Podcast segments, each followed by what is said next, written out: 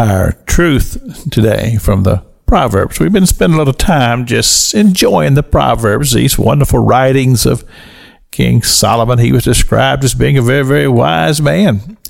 And uh, his writings, I do find them to be rather profound. Listen to this one. Chapter 16 of Proverbs, verse number 26. He that laboreth, laboreth for himself, for his mouth craveth it of him. Now, this is the way I interpret this.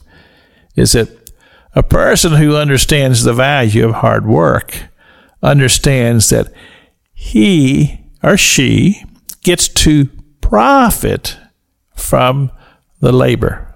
And uh, is a, an amazing thing. If you ever pick up a book somewhere and you read about somebody who was just in, uh, in abject poverty. I read a book one time about a, a couple guys who walked across the United States, and uh, they didn't know each other.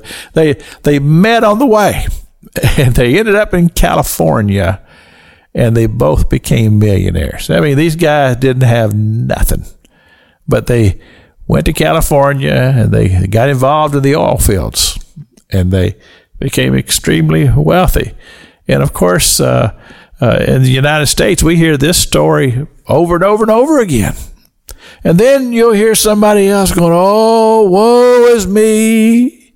And There's just so many reasons and so many excuses why I can't succeed. And, uh, well, see, I don't really give a lot of ear to that sort of thing because my value has been that which is uh, was taught to me and my parents just get up every day and go to work and uh, work hard.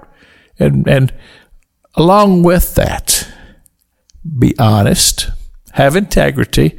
I tell people in the, the little business that i've been in for 45 46 47 years i forget how many years i say one of the key elements to what i do is just show up.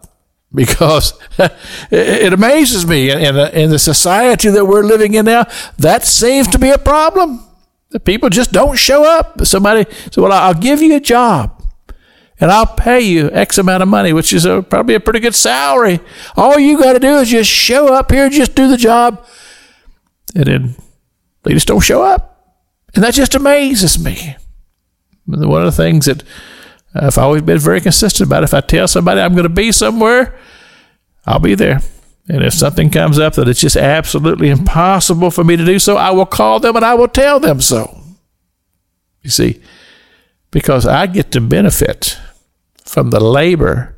When I go out and I go to work and I come home tired, sweaty, and dirty, I feel good about it because I know that I worked hard and now the reward comes back to me and my family. And uh, I always say this I say, God, you gave me the job, you gave me the ability, you gave me the, the, the wisdom to know how to do it.